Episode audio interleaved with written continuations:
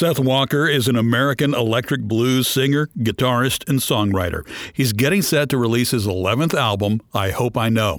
I had a conversation with Seth about that album, his music, and a moment that changed his life.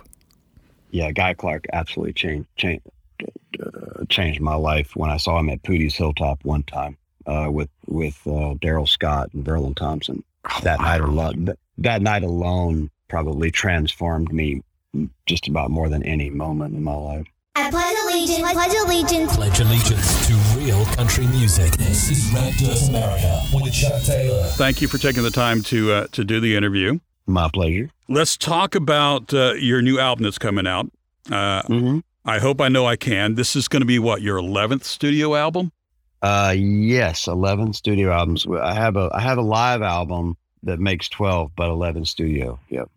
Yeah. So you you produced um, you did a lot of the uh, the stuff, or you did some mixing, I guess, on the last one. Uh, and I know you've used uh, the Wood Brothers to produce your album before. Who who produced this one? Mm-hmm. It's Jano Rix. It's the this is our third one together. He is a Wood brother. He is not technically a uh, Wood brother, but he is a Wood brother. He is the drummer. He is the drummer of the Wood Brothers. So this is our third effort um, Got to Get Back was the first one. As Are You Open, second one, and this is this is our third one. I hope I know. So, you know, working with somebody like that who who knows you, and then obviously working with the Wood Brothers too, who know you pretty mm-hmm. well. Um, mm-hmm. Are they able to get things out of you that maybe other producers can't get out of you because they do know you so well? Well, I definitely think that you know you know, in in the process of those three albums, obviously we've gotten to know each other really well, uh, good, bad, and the ugly. Um, we he we have grown to, you know, I guess with that, you know, the personal connection that we have obviously spills over into the musical connection because um, we we get we get more comfortable with one another, uh, and we have you know gained some trust in each other much of it. um, he is the the great thing about Jano that I've discovered, as opposed to some of my other producers. Um, one of one of one of his attributes is that he he doesn't really produce with an iron fist. You know, he doesn't really. I mean, yes, we're going in prepared, but he doesn't necessarily have a preconceived notion of what the album should or shouldn't be. And I think that in itself is the kind of environment I want to be in when I'm making art. right. Well, you know, and, and especially music, because I've always had this theory that music is uh, a living, breathing thing. Songs are living and breathing, and they, and they change and they evolve over time. Uh, yeah. Even, you know, even the Eagles, when they put out Hell Freezes Over and they changed Hotel California, people were kind of shocked at first, but the song changed. It evolved over time, and they'd played it so many times the old way before, before they reinvented it and reinvented uh-huh. themselves. Yeah. Do you feel that when you get into the studio, maybe, and you talked about he doesn't have any preconceived notions. Do you have some ideas of how how the song will go before you get into the studio, and then it kind of takes on a life of its own when it gets in there?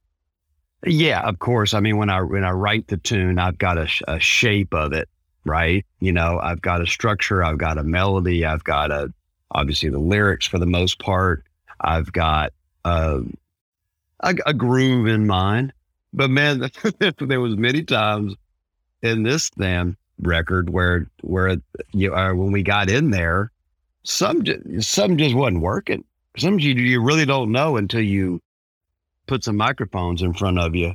Yeah, how it's going to work, right? Right. And um, I remember there was a few uh, like uh, this is a track on that record called "Satisfy My Mind," and it was it was originally a kind of a, a really up tempo thing, and then we started to mess with it, and turns out that we needed to slow it really really down, and then I think that's when the song started to to peak peak through.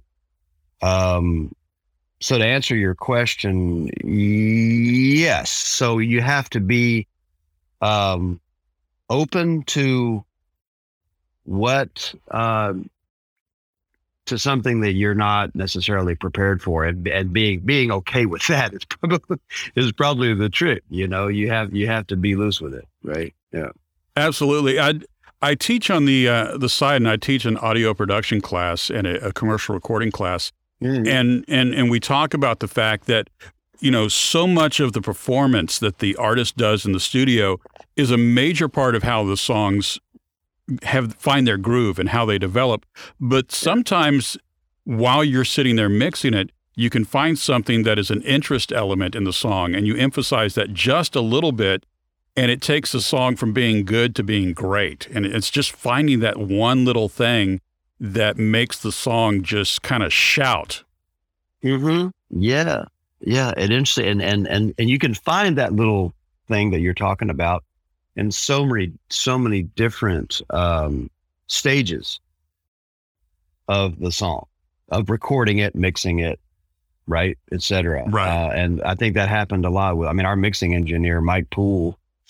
Um, there were some things that he he uh, spotlighted and made shine through that we weren't that we were pleasantly surprised to to hear what he brought to the to the table with it. Yeah, so so much of so much of songs, you know, is is a creative effort, and it's a team effort because it, it, it you have the artist involved, but then you do get the producer, and as you just mentioned, you know, the the engineer will sometimes get involved as well, and that's how those things kind of take life. Abs- absolutely, and it was the thing that probably was a little different in this recording.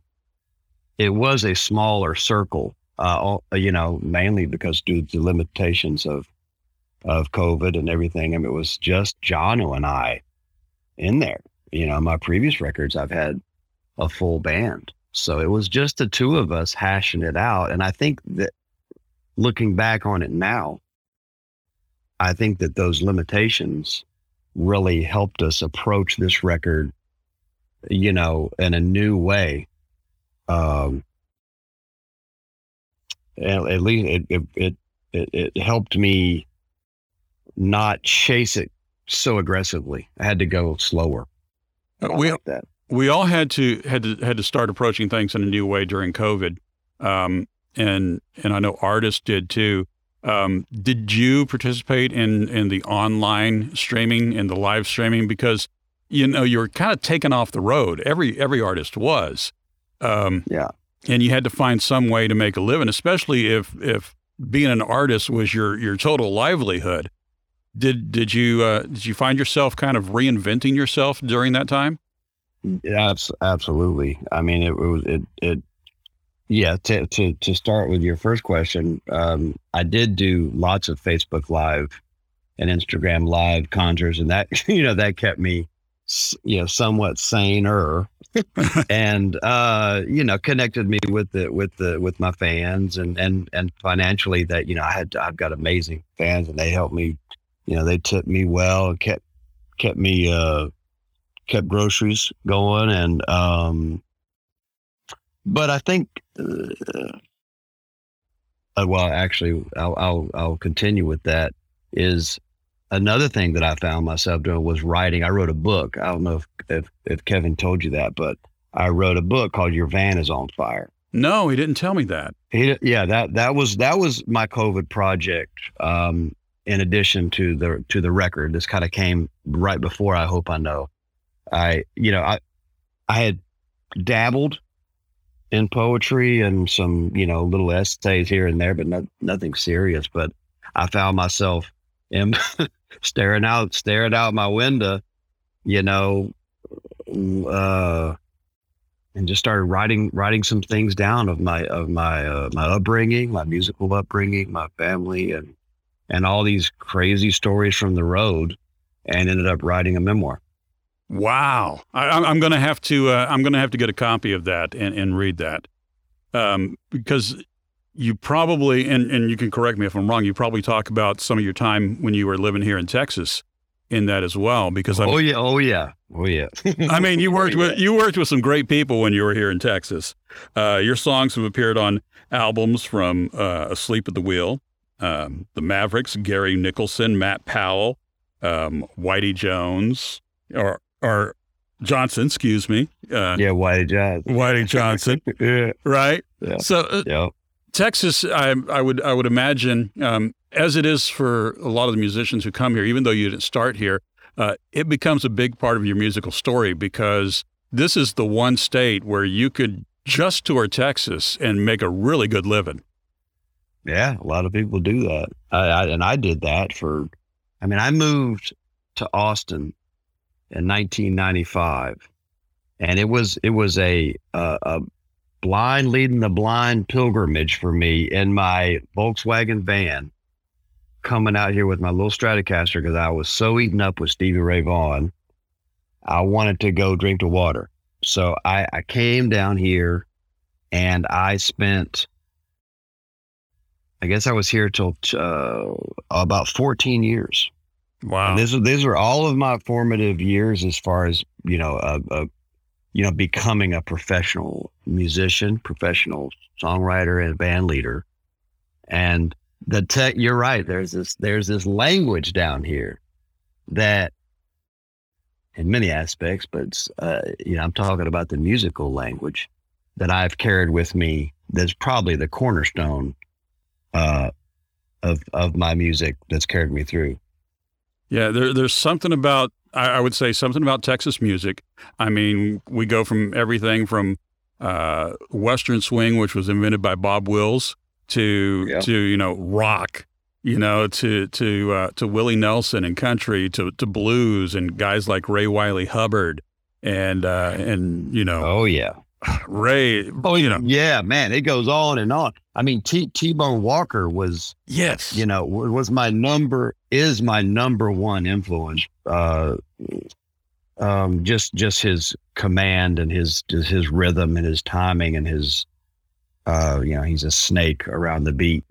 Um, T Bone Gatemouth, uh, yeah, Bob Wills. I mean, Willie Nelson. You speak of Willie, he was the first uh, there's a there's a great story in my book about opening for Willie and New Braunfels, but um, he was the first person I think I heard on a record when I was probably, you know, five or six years old that that I actually felt. I could, I'll never forget it. It was like something I was feeling something coming out of the speakers that was, I I knew was was touching me. Something magical, right? Something, yeah. I mean, the guy is a the, the guy is like he's like a, um, he's like an element, like uh, like dirt or, or, water. You know, like you know, it's like he, it's just like something intangible. You know, like a periodic table. Yeah, it's like we say in Texas, God bless Willie Nelson. I mean, that's that's like almost at the dinner table prayer all, all the time. that's true. So. And, and the and the fans here are a big part of that too, because the Texas music scene is is like no other. And and again, yeah. I'm sure you, when you were here and and and part of that scene, uh, and and you still come back and you tour. As a matter of fact, you've got a show coming up on the 19th at the Kessler. But the fans here really support the music like no other scene anywhere in the United States. It is true. It is true. I mean, it it it. it I'll I'll never forget just. Um, you know, when I first started going, get, getting into this, it was like um, swing dancing was real popular in the late 90s, you know, and yeah. I would get all these people coming out to dance, you know, and I, I really, and I, you know, I, that, you can, you know, getting them to dance and that, you know, that whole dance took is a, is a culture here, obviously, you know, the Texas thing. And they're just, they feel that music, don't they? I mean, it's just, it's just, it's, it's part of the, it's like part of the air they breathe. Yeah, it, it, it is. It, it's crazy how how much they're into it. Um, I did just mention the Kessler, the nineteenth. Um, I'm sure that when you're playing there, folks going to hear some stuff off the new album. Yeah. Um, what are yeah. you most looking forward to about playing a place like the Kessler? Because that's really a, a listing room, right? It's really the kind of place where people when when they it's not like anywhere else like i said you know you go into someplace else and you'll have people having conversations while the music's going on.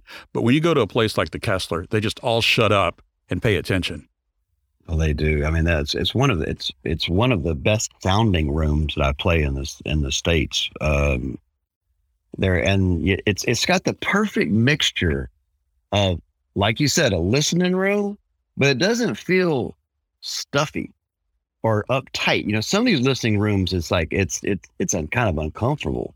But that place, wow, we got the perfect mixture of both of those things because it's kind of loose, Right. but people are paying attention. I I, I love playing the Kessler. Yeah, I'm stoked to do it, and I'll be playing some songs off the new record. I'll be playing, and I'll be playing some oldies. I'll be playing some of the things that I wrote you know, when I lived here.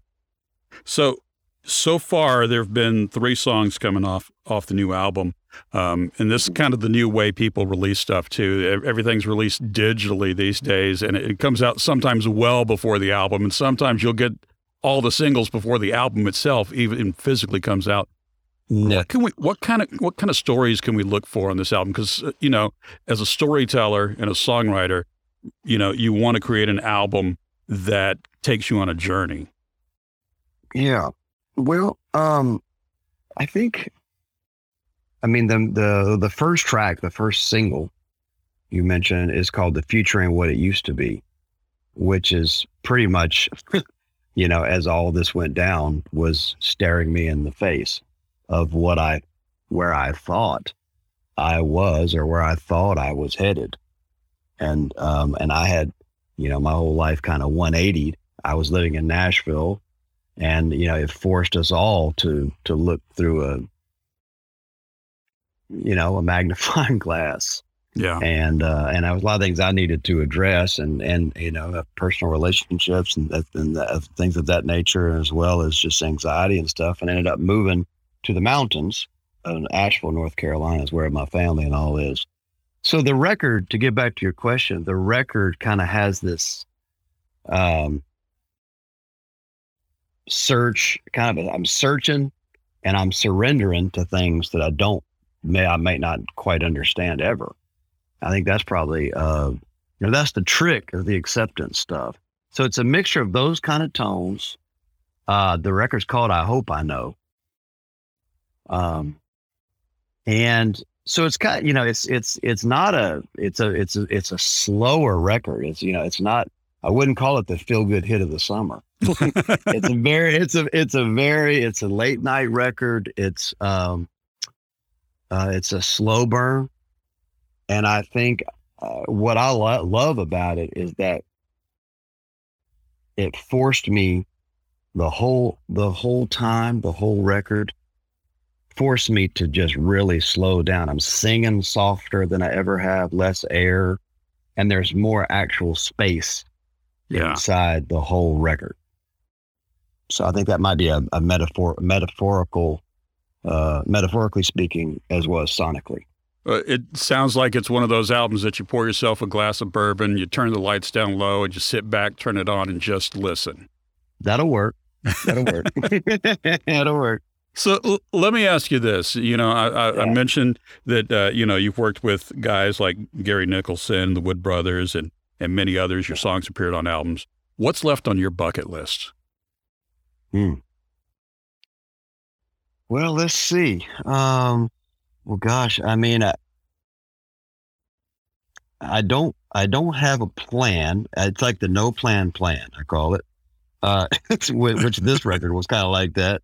Um, I don't have. I, I, I think I would definitely like to write more. Uh, I think I might have another another book in me. Your van is on fire too.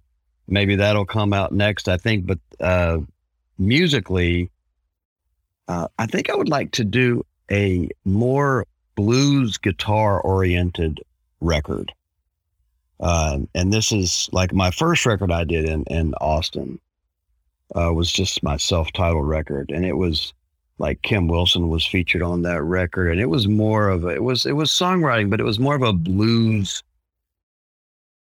you know, a nod Right.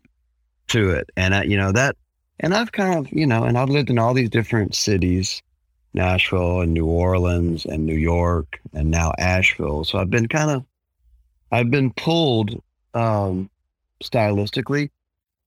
Um, and I'm thankful for that. But I think I would like to do a little return uh, to a blues record. Maybe that's what will come out next. We'll see what happens. Be nice. I, I look forward Yeah. to that. Um, what's the best piece of advice you've ever been given? God. Oh, let's see. Um, um, probably some kind of something my father might have told me. Uh, be, like bend and you shall be straight. Okay. I, I can see that. That's that's Yeah, you know, kinda- Yeah. I mean, that's some. I think that's some old like uh Chinese proverb stuff, but it's like it is. I think it's from the Tao Te Ching, but it's like, uh, you know, when when just being rigid in any aspect of your life, it's you're you're bound to be brittle, you know. yeah. So yeah. I, I want to uh, talk about coming out of COVID for a second because uh, we we talked about how everything changed during that, and, and everybody went to online streaming. Mm. Coming out of COVID, did it feel like a uh, kind of a musical rebirth because you're getting back out on stage, and now instead of seeing thumbs up and, and hearts or or whatever you see on the screen, you're getting that that interaction from the crowd again. You're you're hearing the crowd sing your songs back to you again.